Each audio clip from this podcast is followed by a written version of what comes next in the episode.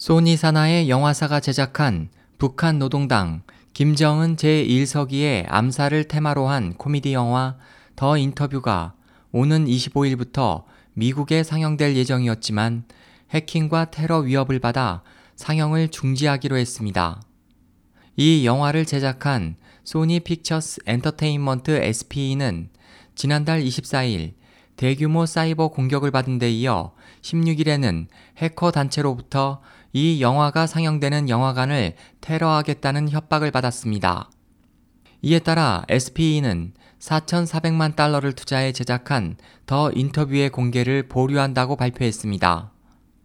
이에 대해 미국 국토안보부는 지금까지 영화관에 대한 테러 위협은 없었다고 발표했지만 미국의 대다수 대형 영화관들은 이 영화의 상영을 중지하기로 했습니다.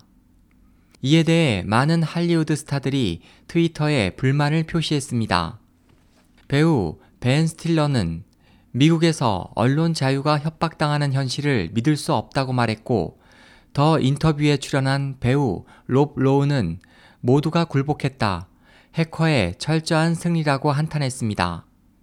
배우이자 인권 활동가인 미아 페로우는 소니는 수치다, 구역질이 난다고 썼고 토크쇼 사회자인 지미 키멜은 네티즌의 질문에 소니의 결정은 비미국적인 나약하고 테러 행위를 용인한 끔찍한 선례라고 답했습니다.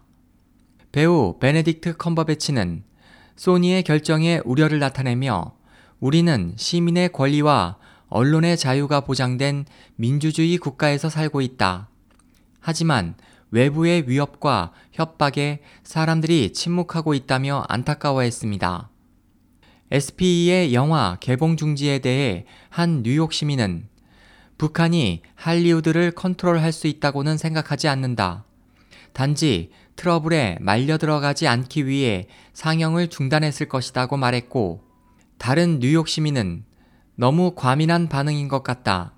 영화는 상영돼야 한다며 이번의 위협과 협박은 단지 제스추어일 뿐일 것이라고 말했습니다. SOH 희망지성 국제방송 홍승일이었습니다.